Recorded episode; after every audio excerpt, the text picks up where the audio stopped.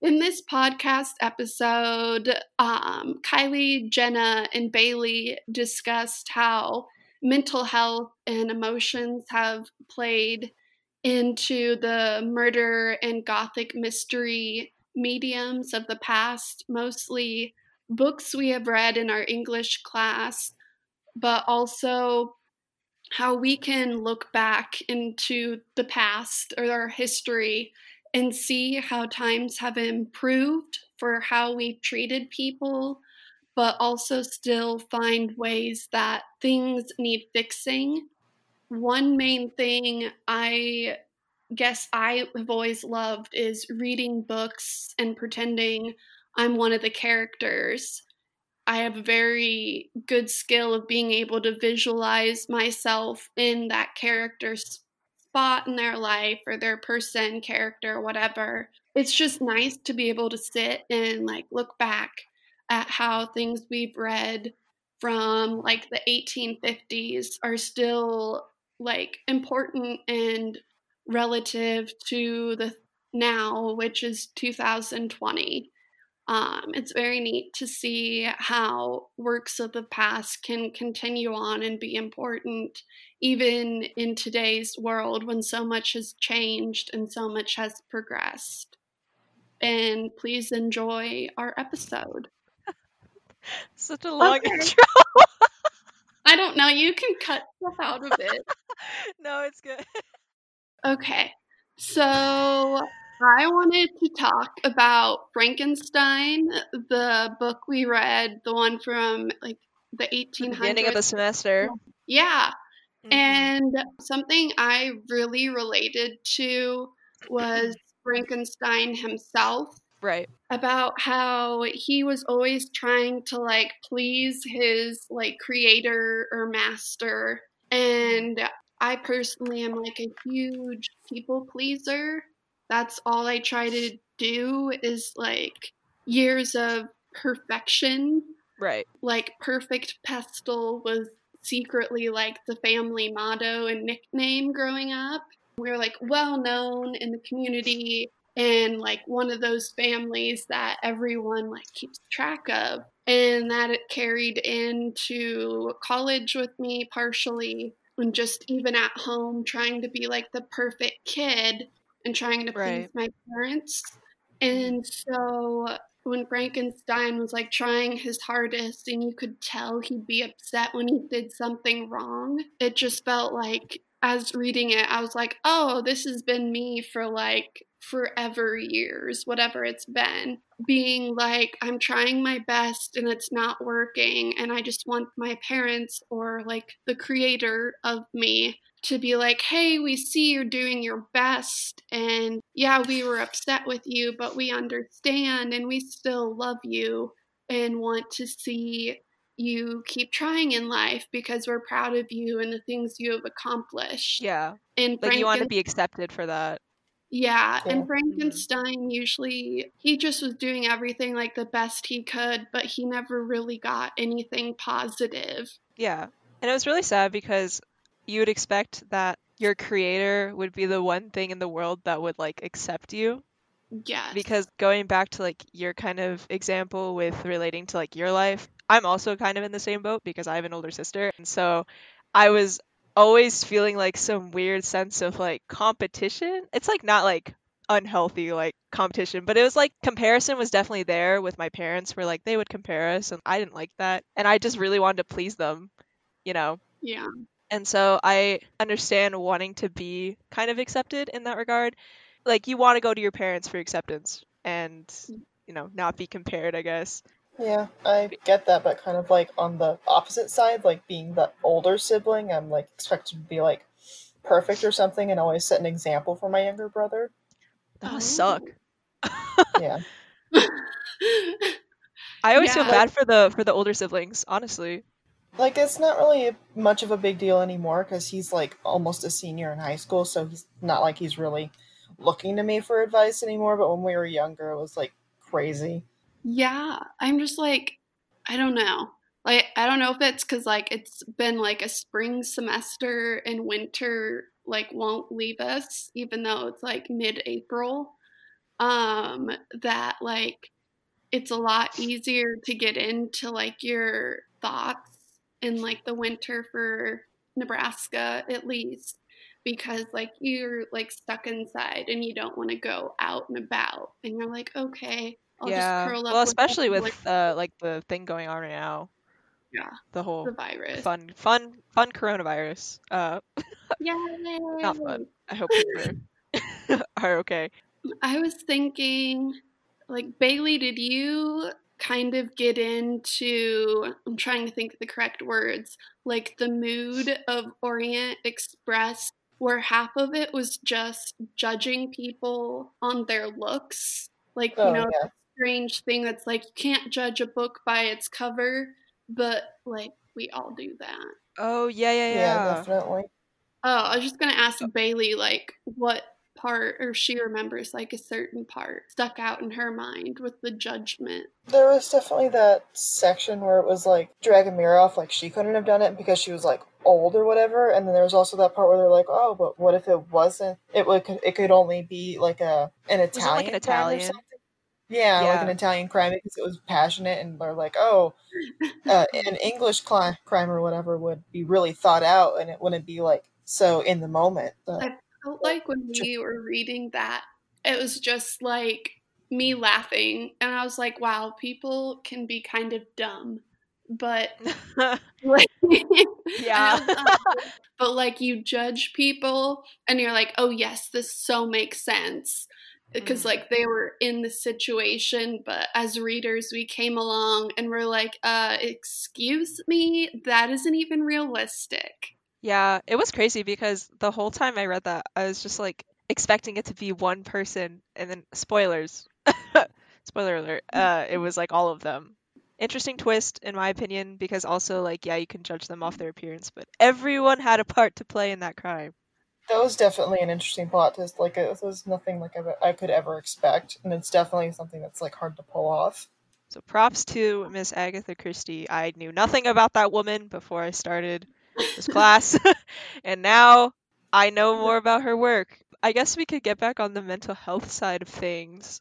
Was there anybody in Orient Express, since that's the one we read, that you think either promoted mental health or a mental issue? I oh go ahead I don't know. I just kind of want to play it, you know, like into our main topic of discussion, I guess. I cannot remember his name but like the character johnny depp played in the movie um Uh, I looked it up. It is killed. Ratchett. why am i blanking Okay, played Ratchett. Guys, I remember reading so Yeah. well. yeah. I don't know. Like, at first, like, you know, looking back at it, it makes you think differently. But just even, like, in the movie, I wanted to watch just because it was easier for me to follow along visually. It's like you think he's just this innocent man, and you're like, oh no, like, yeah, he's got a sketchy past, but like, maybe he's trying to um, like improve himself now and like you know he's employed someone to help him like it may not be like the best way for him to make business and live life but Mhm. like he still had emotion and was like i need help like could you help guard me? Like i'm afraid someone's gonna murder me. And like paranoia par- oh wow. Paranoia. paranoia? Yeah, yeah, there you go.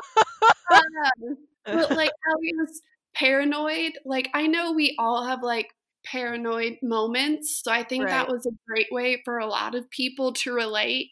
And also like i don't think many people are happy being like oh yay he's gonna get killed soon they're like oh my gosh like i like feel for this character because he's like out of place And he just asked him for a bodyguard. Like, yeah not, was it really a bodyguard? It was. It was a bodyguard, wasn't it? basically like yeah Hercule Poirot. I still laugh at that name. But um basic yeah, he was just like, "Hey, like I'm reaching out. I need some help." And people other people on the train were like, "Oh, no, he seems like terrible and like full of judgment, you know?" Right. And I mean, but keep in mind they knew that he Yeah. had committed but for us a crime like in the past. yeah. But if So- you like never read the book and you watch that movie, you'd be like, "What the heck? Like we need to be nicer as like people." Yeah, you got to be kind to Johnny Depp, friggin' friggin' pirate, whatever his name is, Jack Sparrow. Oh my god. I guess like more of a question for like you two and anyone else who listens. Do you feel like um, the Orient Express book is still going to like continue to be relevant in like the future? Like how groups of people turn against one another so quickly? I is this a question for both of us or Yeah. okay? Sorry. Um, no, you're fine. I don't know. I think. Well, I don't know what text before Christie like would do for that kind of plot device, like you know the whole like you know big plot twist, everyone's involved. So I feel like there's some sense of relevancy just because it's an interesting take due to the fact that everyone is involved. Like everyone has some small part to play in this big grand scheme of things, and I think that's what can keep it relevant, just because of that pretty consistent or not consistent, but I guess that theme that happened towards the end. That's my that's my opinion, but I feel like the younger generation we're in, like Gen Z, is a lot more willing to talk about mental health and Mhm. like where that shows up in life and how we deal with it. But do you think it's easier for us to see that because of like in this genre, like gothic and murder situations? Or do you mm. think like we're gonna easily find that in fiction or like like like the theme of mental health. yeah do you think it's easier to find it in this theme or like oh gosh like I think I think books. it's pretty easily found in like gothic literature just because, you know, it's about a sense of mystery and like the supernatural and like a lot of characters within I I I mean, I think in gothic lit are very like thought provoking and, you know, have some, you know, issues that they got to work out and I think that can pertain to mental health. So I think yeah, I think gothic literature definitely can. Uh I don't know in terms of in comparison to like other uh, genres, but I think I think it's still relevant. Yeah, there's definitely like that sense of dread around focusing around like anxiety and depression in Gothic literature. That idea of dread and like suspense definitely plays into it, which Right. pl- which plays up anxiety in a lot of people, hmm like not knowing what's going to happen. And I mean, like to bring it also back to Frankenstein with uh, Victor, like after he, I mean, and correct me if I'm wrong, but like after he creates the monster and the monster like, or he he like covers the monster, right? Or like runs away. Oh, he runs away. yeah he runs away like and he just experiences this massive amount of like you know like anxiety the monster like kills i think was a child or something victor in essence is to blame for that because he didn't properly take care of this thing he created and like that really feeds on his mind and so i think that can also play into like you know the mental health of like victor and that's just one character within the whole scope of gothic lit that has mental uh, health issues i think haunting of hill house also had a lot of mental health issues within it if anyone Yeah. else would like to elaborate. I think uh, Eleanor was a very big one. Yeah. Um, I mean, I'm like forgetting names right now because it's the perfect time to do that. But the author, Shirley Jackson, I went and just like Googled more about her. I think it was easy to see after I knew the information, but Shirley didn't have like a great relationship with her mother. It was really cold and like just not something you'd want every kid to go through, I guess. Like, I don't know the whole circumstances, like, no one probably does. But her mother didn't really seem to show much love for her and was Yeah. cold. And then I feel like some of the characters had that going too with them. Mhm. Like, they didn't feel like their family was loving them much and just felt like they were usually getting judged a lot. Right. They always say like writers write from the heart. So like a lot of the times you can find similarities from this book and like that author's life or that one bad thing that happened. I know we talked about that in the beginning of the semester how that shapes them into what they're writing about. Yeah. Yeah, and that's a very uh, like valid point, obviously, and I think for me that was very prevalent with, at least with in the case of Shirley Jackson, with her writing in terms of like I mentioned Eleanor from Haunting of Hill House, Mhm. and how I think you said like she had a lack of a loving relationship like with her family. And I think that also played into I think Eleanor's character and like how throughout the novel she becomes very very obsessed with like Luke and Theodora's relationship and like you know all this jazz and you know like her whole like mental state is like essentially like deteriorating throughout this whole novel. And I don't know if that's like an inflection as to maybe Shirley Jackson's mental state. Like I don't know if that's like a symbol or I don't know, but I think it's uh, interesting to think about. It is crazy how authors can really put a piece of themselves into their characters, and I think you know this is also just you know one example of it. So yeah, Yeah. I think that negative family relationship is almost a constant in Gothic literature. Like, there's usually at least one character who's had a bad past with their family, and I don't know if that's a constant with the authors or just like a trope at this point. yeah, and it's almost like they don't know how to like handle it. Like like Yeah. it drives them to a point of like insanity almost. And I think Yeah. and normally that's a very big part of like the novel or the media that you're like watching or reading is like them and their like internal and mental struggle coming to terms with whatever happened uh, Yeah. with a hint of supernatural elements. I think that works a lot more. Like, I know my parents are like baby boomer generation, they're on the end of it. And Nice. it's, yeah, they're they're old. Mine too, mine too. Yeah. Um, and also like being raised and like saying they're of this descent and that. Um, I call it the shove it under the rug method, where they Mhm. don't want to like necessarily admit they have emotions. Like if they're happy and like joking around, like those are okay to show.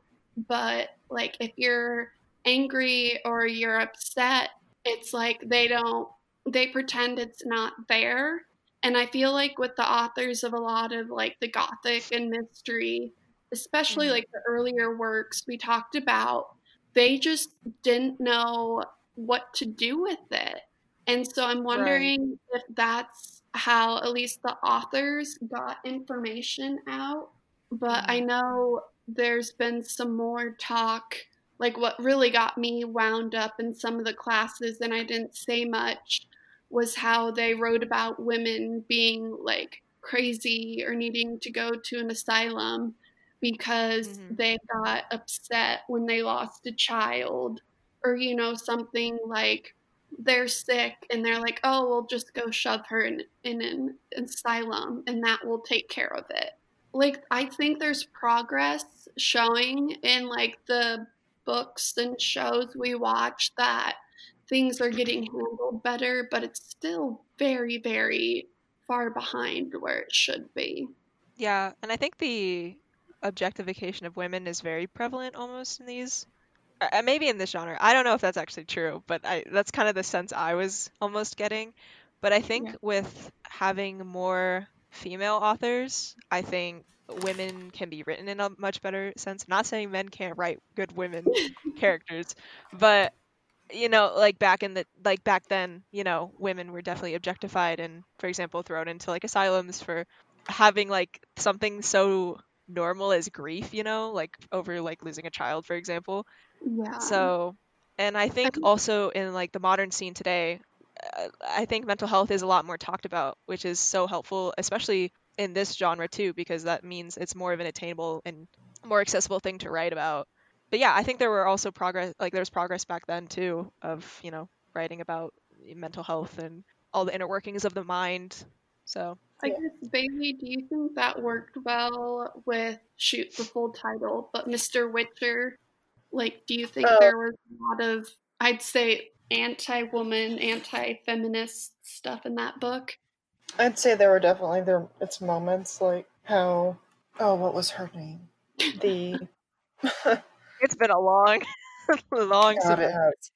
the eventual killer like you find out her motives and you kind of go down this slope where you're like okay am I supposed to forgive her for doing this awful thing because she had a terrible past is that supposed to excuse it or not Oh, it's like Yeah. a, it's kind of a like a, a gray morality thing where Yeah. it's like obviously something happened to her in the past which led her to do such a terrible thing. That's not excusing the murder itself, No. but it's also kind of like, you know, like can I still feel sympathy for Yeah. her because of her past and like also I'm biased as a woman. I do feel bad uh, it's to some extent, you know. Yeah. Uh and that's just a bias that I'm always going to have, but Yeah, well, like the first mom of the house got put in an asylum, and then the dad's like, oh, I'll just marry our nanny because she's like 10 years younger. And I'm just Mhm. like sitting here, I'm like, that sounds terrible. Like, oh, I didn't like my first one, I'll just go get a new one. Like, mm, people aren't disposable, sir, but carry on. I watched the movie Little Women yesterday, and Ooh. it was interesting because they talked about yeah the one with Timothée Chalamet and how for women marriage was an economic thing, and so maybe for the nanny it was it was good because she could marry into a better family than what she currently had. But as for the the husband, I, yeah, questionable questionable morals. But I don't know, maybe maybe the nanny had something to gain from it. I guess like that's easy to forget about nowadays because now it's like, oh, we want women and men to be like treated and paid equally. But back Mm. then, like women were much more viewed as objects. But Right. a lot of that was also like, I mean, just thinking of the US, men and women weren't equal. Like, women couldn't open banking accounts, and like, you can have my daughter for marriage if you give me three cows and two chickens. Like, Yeah, or it's like you inherit my whole house. It's like ridiculous where they would marry off their their daughter and then give like the husband all of the inheritance stuff when it's like shouldn't you give it to like the direct yeah. blood relative, you know? I it's questionable, but yeah, obviously like, you know, marriage is obviously a lot better now and people have, you know, freedom of choice. I know uh, that both nice. oh sorry. Um I know Oh, that both my grandparents like they were born between like 1900 and like 1930, like very spaced out, but both of those marriages were like arranged and on Mhm. one side, I guess my mom's side, they were like 12 years apart and they got Mhm. married. They had like two kids. She was 16 when she got married and she came from like a big family, so it was one less mouth for them to feed.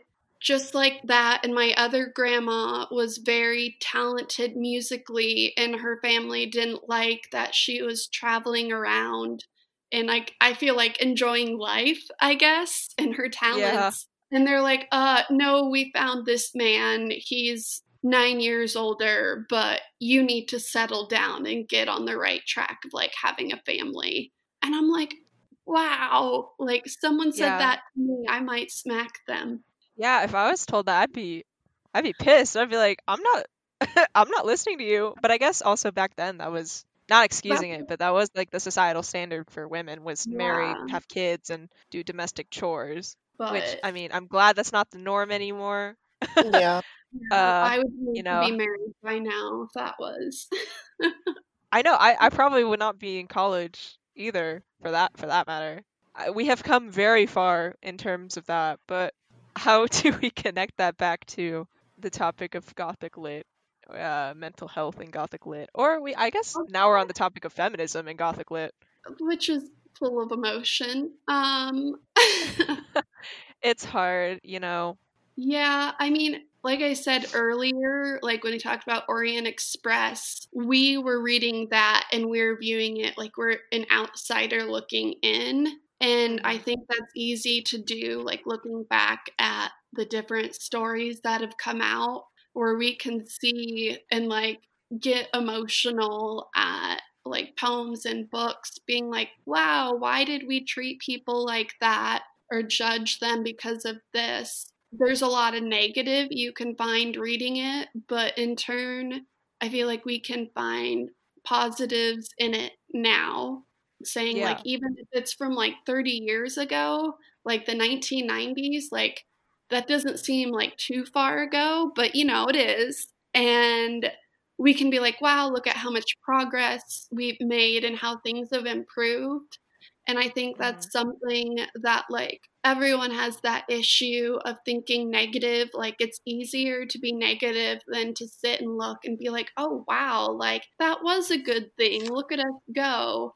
And that's mm-hmm. something we can do now when we look at the classic Gothic and murder books. Yeah, I agree. uh, Bailey, do you have anything to add?